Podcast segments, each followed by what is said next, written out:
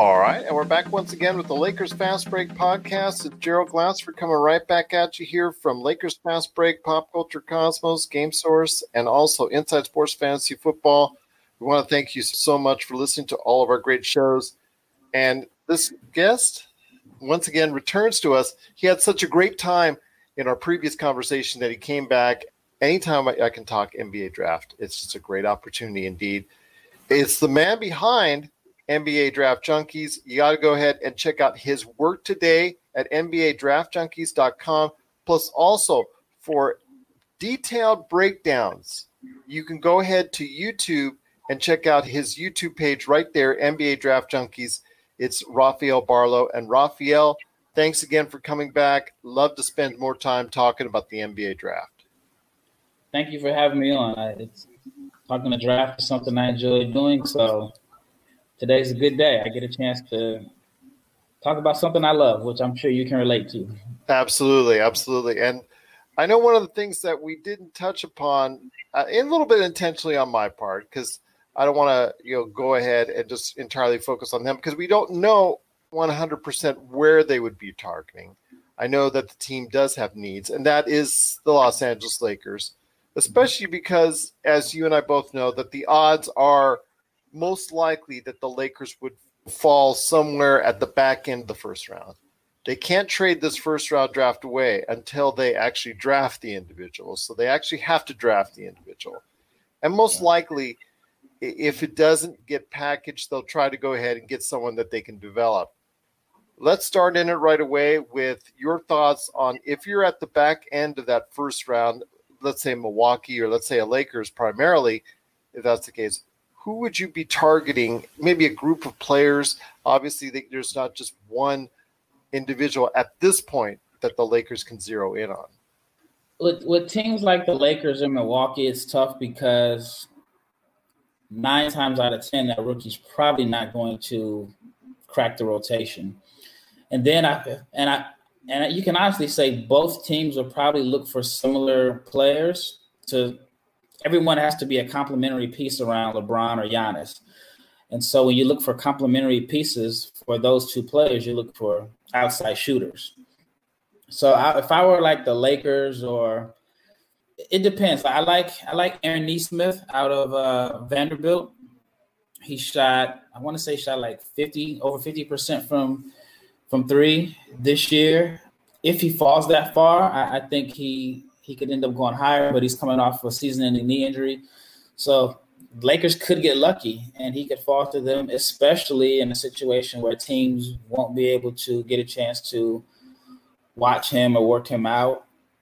And so, you figure like the Lakers, they're in a position to where they can just take the best player available, or the best player that they can develop for the long term. They're not necessarily looking for someone that can come in and contribute right away. Another guy who I like for the Lakers is Isaiah Joe out of Arkansas. He shot well as a freshman. His numbers dipped a little bit his sophomore year, but he kind of reminds me of a Troy Daniels type. Even though they ended up getting rid of Troy Daniels at the end of the season, I think he's a guy that can play a similar role.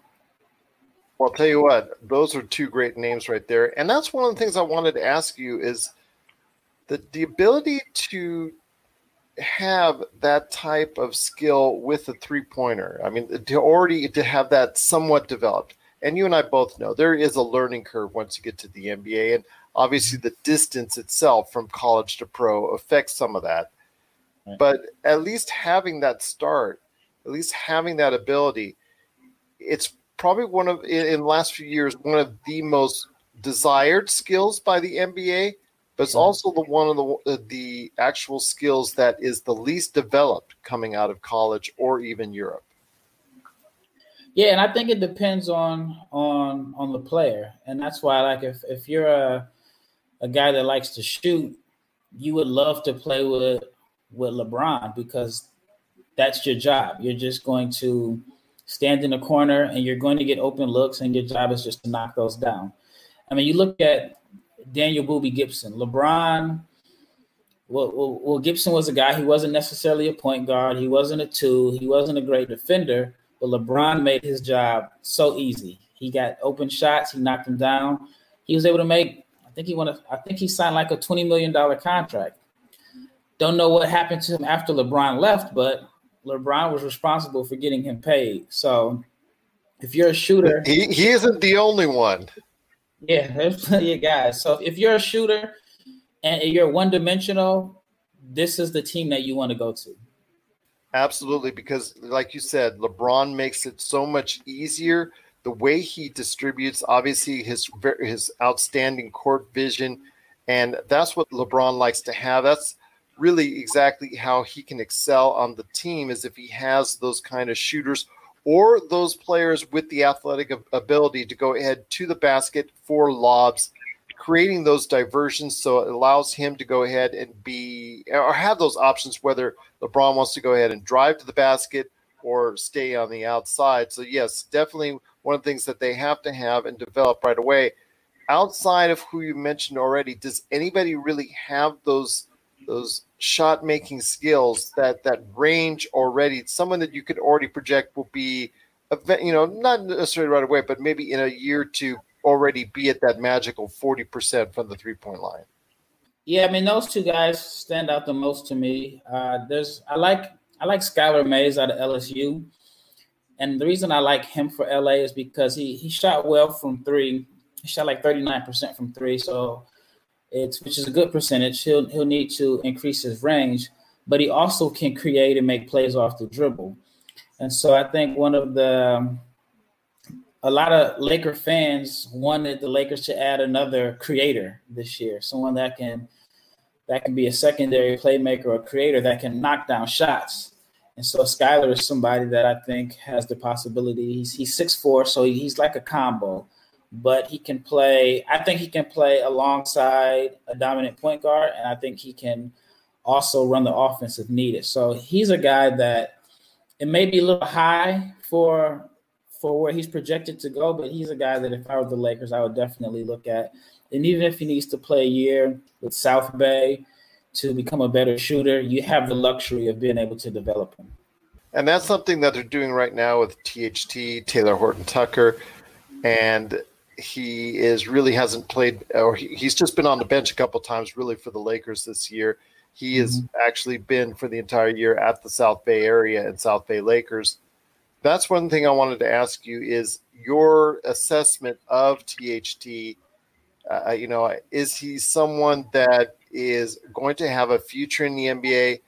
They're developing right now. He was really young. In fact, one of the youngest players in the NBA draft last year. So obviously there's a lot of room to develop. Do you think he might have a future in the NBA? I think it all depends on his shooting. I mean, I believe he's a weapon, and he's a guy that when I watched his film last year, I felt like either he's going to be good or he's going to have a hard time sticking because he doesn't have one thing that he does well, but he does a little bit of everything, and he can be used as like a weapon. Because he has such long arms and he's strong, I think he can defend multiple positions. But and he's good with the ball. He's a pretty crafty ball handler. But I just feel like playing next to LeBron, he doesn't have the gravity on offense that will help LeBron out. And so if he can knock down open shots, and for him, it's just a matter of knocking down corner threes. I don't even think he needs to be a good shooter off the dribble. But if he can knock down corner shots, then he can be on the court with LeBron, and then he can provide defensive versatility and ball handling. But it just depends on his outside shooting. That's where, in order for him to maximize his potential, he has to improve as a shooter. I agree with you on that assessment. It's something that has to take place. Like you said, it has to be that type of diversion for LeBron to have that ability on the floor, to space the floor, to make it available for LeBron to go ahead and play. I mean, we see sometimes when Rondo gets in a funk in shooting and his availability or just him being there, his presence as a playmaker on the floor at the same time works well with LeBron when he's shooting well. When he's not and they leave him wide open to take all those threes and he starts to clank them, then it becomes so much easier to guard the Lakers. So I agree with you on that with THT. If he needs to develop that end of the court, and if he does, it could be a nice find for the Lakers. Yeah, definitely. I like him a lot. You know, in one case, you can say, man, he definitely could have used another year of college, but he's so young. I mean, I want to say he was 18 last year when they drafted him, so he probably is 19 now. The Lakers have the luxury of being able to take their time and work with him until he becomes the player that they need. So that's a good thing of having LeBron, is that, of course, you win and all the money he generates, but your lower draft picks aren't forced to come in and play right away.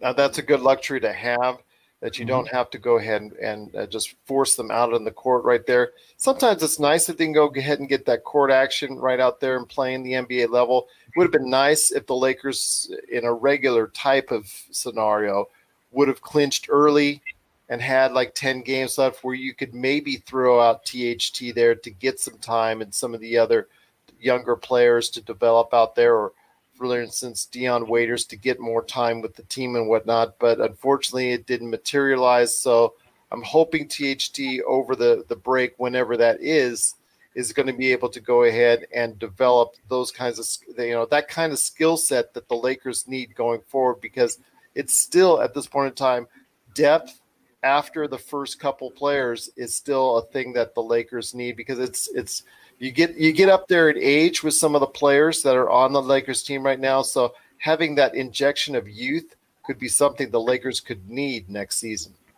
I agree.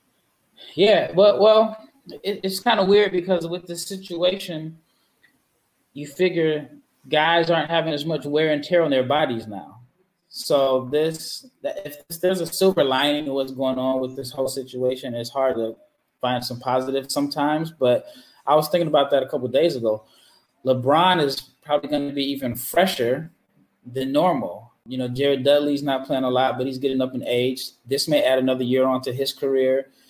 Danny Green.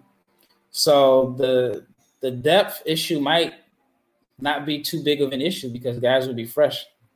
Now, LeBron always tells you otherwise. He always tells you, I need to be out there on the court and play. I'm starting to feel things on my body. I haven't felt it before. I heard him mention that the other day, and I'm thinking to myself, this is the kind of break that he had similar to last year because the injury and then also the fact the Lakers didn't make the playoffs.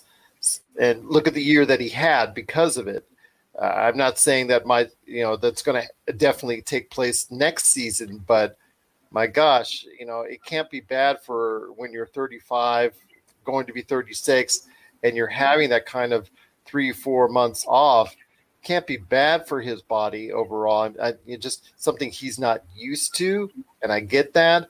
But, yeah, hopefully it will be a point where it will add up to a little bit more mileage for LeBron coming next season, or whenever they decide to go ahead and pick up the round ball again and maybe play in that tournament we were talking about on our last show with in Bahamas or Vegas or wherever they want to put it, if it does materialize. So I'd like to see what the future holds for that. And I agree with you on the fact that, you know, any break for LeBron is a good break, but he sees it differently. He might know his body more than anybody else, but what we saw this season, you can't say that having that time off during last summer didn't help him. Oh, yeah, you could tell defensively. He was a much better defender this year than he was last year. I forgot which game it was. It was one of the – was it the Bucks game? It was one of the last big national TV games.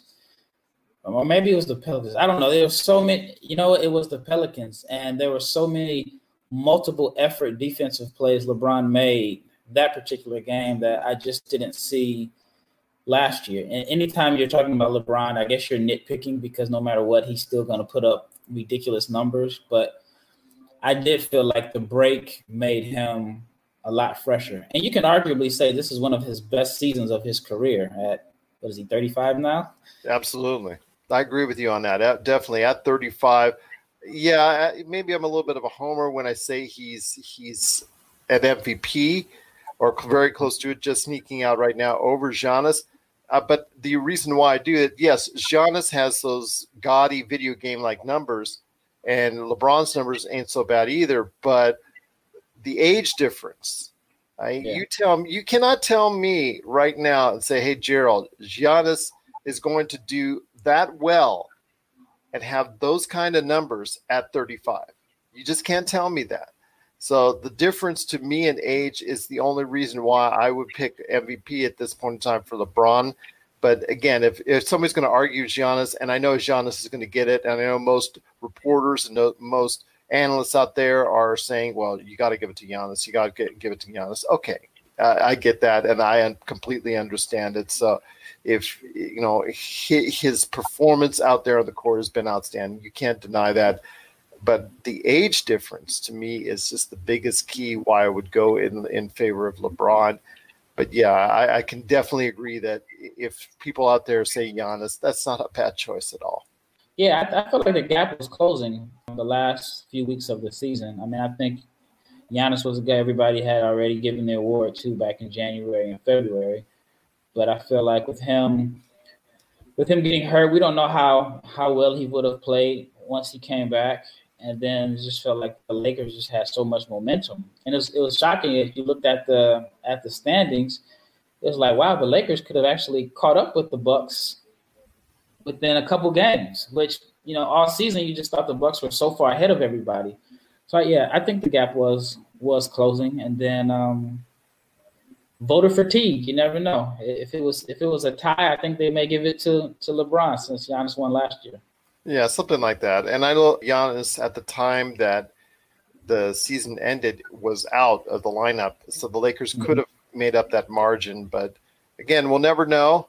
You know, even if you go ahead and say, hey, everybody gather around, play in the Bahamas or the Vegas, it's going to be the same. So, you know, there's just really no way you could have gauged how the season would have gone if, you know, originally had it not been stopped. But, again, that's like you said earlier, that's nitpicking at this point. You're talking about one great player against another great player in an MVP conversation, and I don't believe you can go wrong with either. I agree. We're signaling the ref for a quick timeout, but we'll be back with more of the Lakers Fast Break podcast.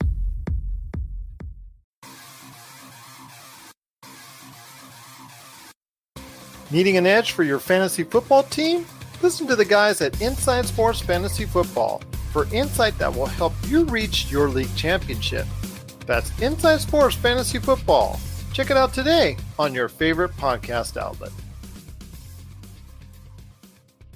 Another player that I thought that he actually kind of reminds me of a younger Jared Dudley is Jordan Wara from Louisville. He's a pretty good three-point shooter. I think that he's a guy that is an ideal complementary player for a guy like LeBron or the Lakers because he can make corner shots, he can make threes, but he also has enough offensive game as to where if there's a hard closeout, he can make a play. Mm-hmm. And and like I said, he reminds me of Dudley, maybe even body size. Even Dudley back in college, he was very good. A lot of people forget how good Jared Dudley was at Boston College, and the war reminds me of Dudley a lot. So, and who better to mentor him than Jared Dudley? That's true. He's a great pro, although when he steps out on the court at his age now, his body type, it looks so much vastly different than what it was when he was younger. And he's still able to go out there and give you a few good minutes, take a couple charges and whatnot. But, yes, his professionalism is one of the reasons why he's still on the team. And I agree with you on that. If he can go ahead and develop like Jared Dudley has in the NBA, that can't be a bad thing at all because defensively and the fact that he is a good three-point shooter, 3-and-D is a marketable commodity in the league. No matter if you're going to be a starter or coming off the bench, if you can have a 3-and-D ability, you're going to be wanted in the NBA. Yeah, I mean, there's a very high need for guys that can space the floor and that want to play defense. It's interesting because there are guys that probably aren't good one-on-one players. You know, back in the day, you always thought of a great NBA player as a guy that can go out and score and create a shot.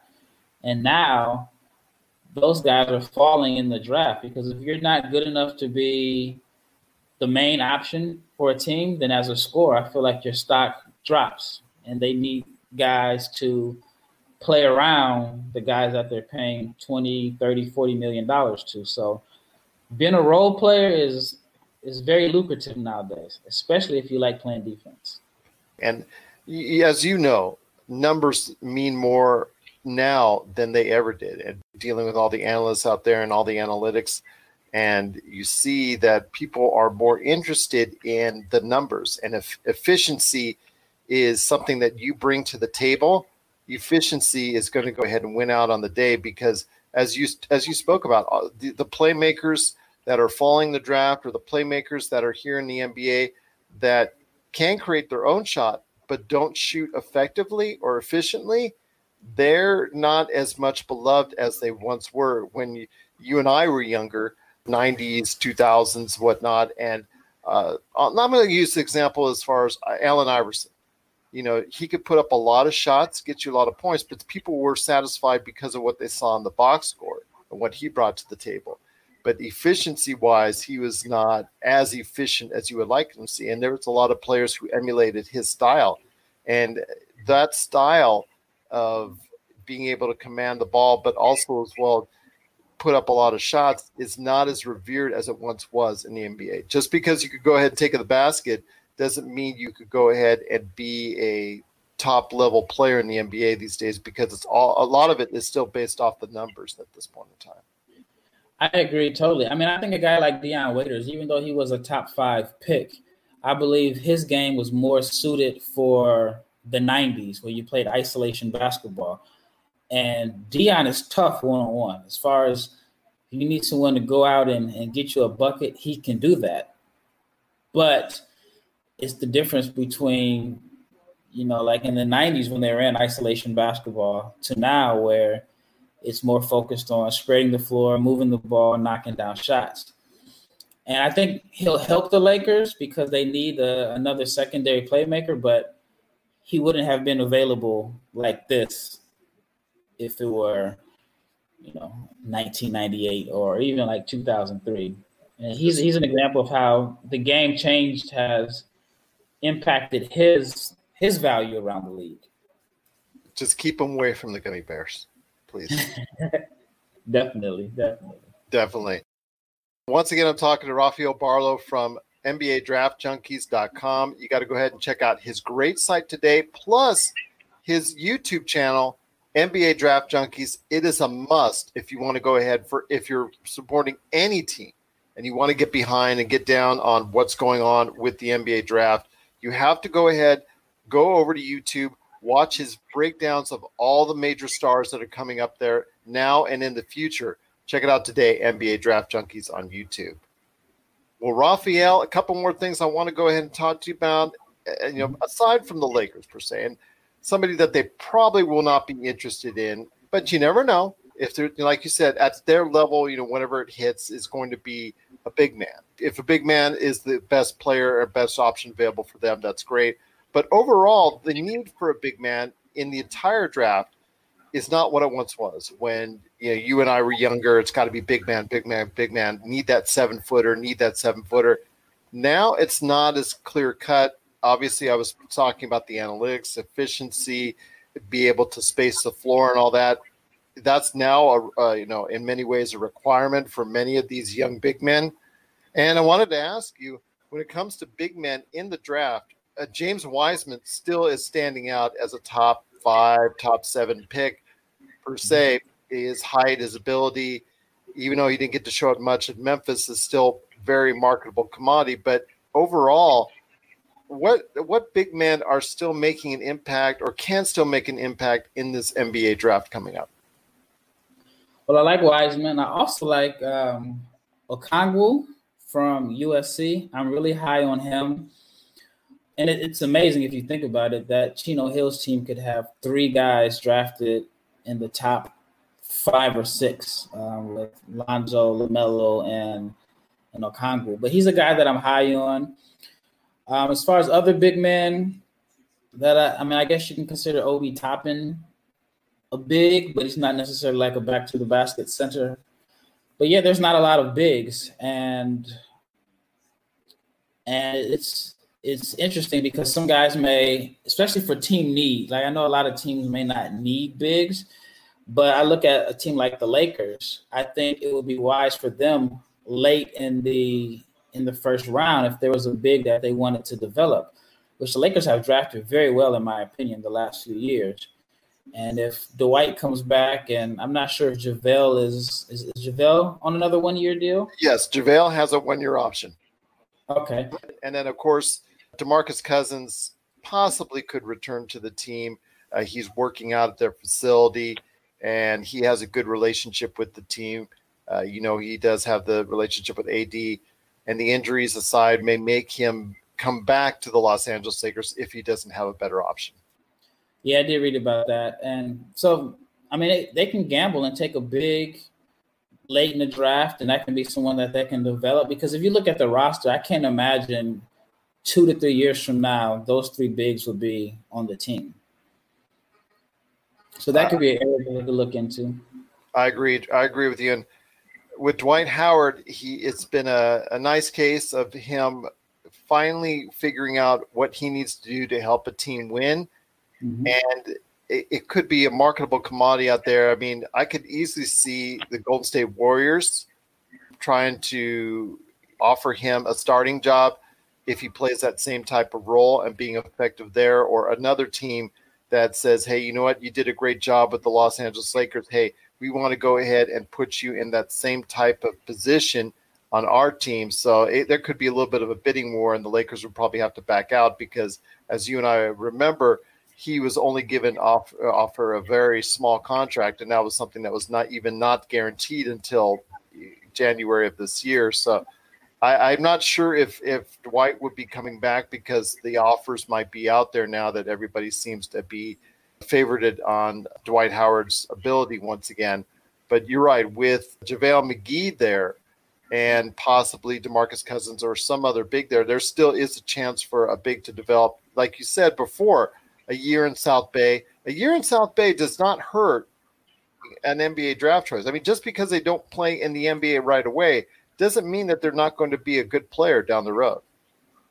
Yeah, I agree. And, I mean, I think that's what the G League is all about, and it gives teams the luxury of developing a guy their way. It could be a guy that may not be high on draft boards who they say, well, you know what, if he comes out next year, he may be a lottery pick. But if we can get him now, develop him, he could be a role player or he can contribute in a year or two. I mean, I look at, it was a situation like with Capella in Houston with Dwight. He didn't play very much at all his rookie year. And then he stayed in RGV the whole season. And the next year he was a starter. Zubac is a guy that they got late, and he ended up being a very productive center. So that would be something I would look for. I like Yurtsevin out of Georgetown. He was a guy that was projected to be a high draft pick maybe 2 or 3 years ago, but he's still really young, even though I think this is like his third or fourth year in college basketball. He may only be 20 or 21. He's a guy that I think that I would take a gamble on if I'm the Lakers late in the first round. And he did get developed for a year under Patrick Ewing. So that can't be bad because, as you and I both know, Patrick Ewing, one thing he does know is the big man spot. And plus, he has that NBA assistant coach experience, so he knows what it's like on the NBA as of late, so he could develop that type of player. So, yeah, that would be a good choice as well. I agree with you on that. We'll be back with more of the Lakers Fast Break podcast. Check out what's been going on with the Pop Culture Cosmos Show and the PCC Multiverse. I see the potential for basically like another Netflix kind of paradigm shift where here comes this other major player. They have a ton of resources. Apple could change the way that entertainment is consumed. They say it's the only time this year that you'll have stars from each brand battling each other. And we know it's not going to be the case, but they like to say that, and more power to them, I guess. Well, it's a big first step, bringing all those superheroes together. There were definitely some parts of the movie that I really enjoyed. And then there were some parts that I I thought just kind of fell short of expectation. Part of it has to be something to do with how it's being promoted. And this is a thing where audiences do not agree with critics. That's the Pop Culture Cosmos Show. And the PCC Multiverse every week on Apple Podcasts. And over a dozen of your favorite streaming and podcasting options. One last thing I wanted to talk to you about for now, and that is the foreign players and the foreign market out there. Some of the players that you're eyeing, and because you are, as you indicated on our previous podcast, you're all over the globe checking out these great players, these great prospects that are going to be made available in the NBA draft, and more foreign names are putting their names into the hat as far as, you know, I want to go ahead and be a part of the NBA draft this year. So there's a lot of foreign names out there. Who really intrigues you? And it doesn't have to be someone maybe near at the top, but what foreign international players really are intriguing you at this point in time? Well, my favorite prospect is Killian Hayes out of France. I really like him. I saw a comparison today where I think it was Draft Express or ESPN. They compared his measurements to D'Angelo Russell, which is a guy that Laker fans are familiar with. And I can see the similarities there. Another guy I really like is, and I'm probably pronouncing his name wrong, but Denny Avdija, or the kid from Israel. I really like what he brings to the table as far as versatility. He's a shot creator. He's a very good passer. His shooting is something that he needs to work on, especially free throw shooting. But he's an aggressive player. And I think if he... You know, it kind of makes you wonder about his free throw shooting. Will that limit his aggressiveness, especially late in games? But I love his potential. As the season wore on, he got an opportunity to play more for Maccabi Tel Aviv, but he's a player that I'm high on. I like Theo Maladon out of France. He's a typical French point guard as far as the way the French have been producing guards lately. Long wingspan. Very much a game manager, but a guy that can defend. He'll make the right plays. He'll make the right passes. I'm not looking to score a lot of points. So he's someone that I like. Another guy that could be a target for the Lakers is Leandro Balmero. He's out of Argentina. Well, he's Argentinian, but he plays for Barcelona. And I've got a chance to watch him play last summer in Greece. I like his versatility. He kind of reminds me of your typical Argentinian player with the flashy passes, good court vision. Not saying he's Ginobili, but if you ever remember watching Argentina when they had their strong national teams, all of their wings and guards could pass, and they just whipped the ball around the court. So he's a guy that if I were the Lakers, I would definitely consider, especially, you know, you have the luxury of not having to count on him right away, and with South Bay, and then the proximity between the two teams makes it even better for you to take a gamble on players that you can develop. Absolutely, and the foreign prospects always intrigue me, and I know Theo just put his name into the hat as far as the NBA draft this past weekend as we're recording this, so it looks like somebody... Now, mind you, you're not going to get a Tony Parker always when you get a French point guard, but still, it just having the thought of possibly getting that international experience already and coming in, it's not the misnomer that it once was way back when. Oh, you know, the playing in the foreign, playing international, there's no way he can step in and be a major contributor in the NBA. And there's been several players over the past few years, in this past decade and recently, that have proven that, no, you know what, they can go ahead. Doesn't matter where they played. They can go ahead and step in right away. I mean, Luka Doncic right away just came in off the, you know, out from foreign, from international, and just came in and dominated, you know, pretty much right away. And we've seen so many cases now where foreign players, no matter where they play, whether it's Maccabi Tel Aviv, like we're talking about, Spain, Italy, Australia, or anywhere else in Europe, are really able to dominate because the play in those areas are becoming much better, and much better starting point for those wanting to go into the NBA. Yeah, I definitely agree. I mean, I think it's still a crapshoot because, you know, in Europe, developing is not big as far as like on the major teams because you have to win right away. It's not like in the NBA where if you're a losing team, you can play your young guys, develop, and you get a lottery pick. and it's a win-win. Well, in Europe, there's so much pressure and intensity in every game that if you're young and you're playing on a EuroLeague team like Denny did and like Theo, that means you're good enough to compete. That means you're better than someone who may be 25 or 26. So, and same with Hayes. I mean, those three guys played and contributed on high-level European teams this year, as opposed to like you had like Bender, who the Suns drafted high. I think he was on Maccabi, but he didn't play. There were guys that were older than him that were better than him. So he was drafted high based off of his credentials on the youth levels. So the three guys that I mentioned have had an opportunity to play at high levels. So they'll be more experienced than some of the foreign players from the past. And when you're dealing with those international players, obviously having a good scouting department is key to getting started with them. And if you choose them, make sure that they're going ahead and be able to focus in on trying to develop as a full NBA player. I couldn't agree with you more on that assessment. Once again, I'm talking to Rafael Barlow from NBA Draft Junkies. You got to go ahead and check out his great site, nbadraftjunkies.com. Also, check out his YouTube channel with breakdown videos today, NBA Draft Junkies.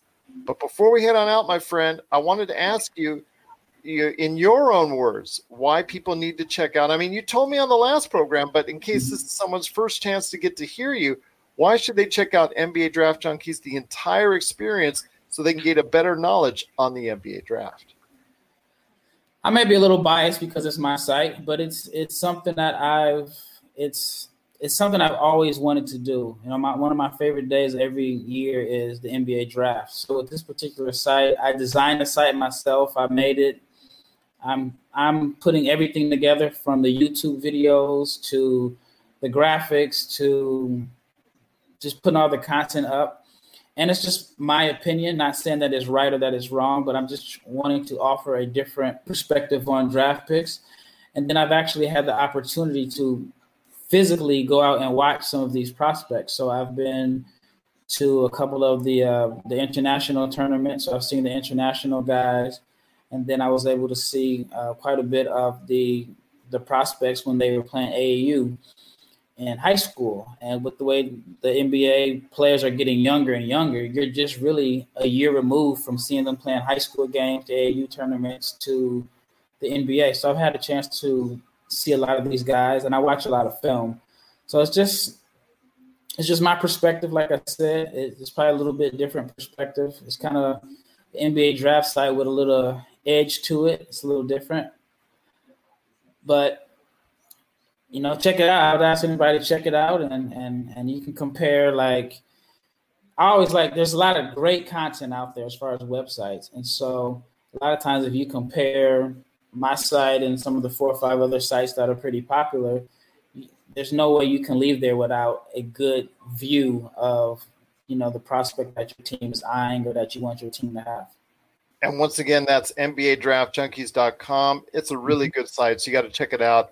Plus his videos and his breakdowns. I've been watching them after the past couple of weeks and really getting into it. So it gives me a better idea as someone who loves the NBA draft process, not just for the Lakers, but the entire NBA draft as a whole. I'm enjoying it. I'm going to stay with it. I subscribe to it. So hopefully be one of the thousands of people that have subscribed to it today at NBA Draft Junkies. Well, Rafael, it's been great talking to you. I got to have you on again. You know, the door is always open to you. You've been such a great conversation on both podcasts now, and I cannot thank you enough. Yes, I know we have more time on our hands, but even as it gets, hopefully in the not too distant future, more back to normal, and I know everybody gets back into the routine and all that, I still hope you can find time with us to stop by the show any given point in time that you're available as we get down the road, as we get close to the NBA draft, to talk to us about all the great things going on with the NBA draft. Thank you. Anytime I'm available to talk basketball or NBA drafts, I'm here. Definitely, like I said, I've enjoyed this opportunity, and looking forward to doing more podcasts. Looking forward to it indeed. You're always welcome back.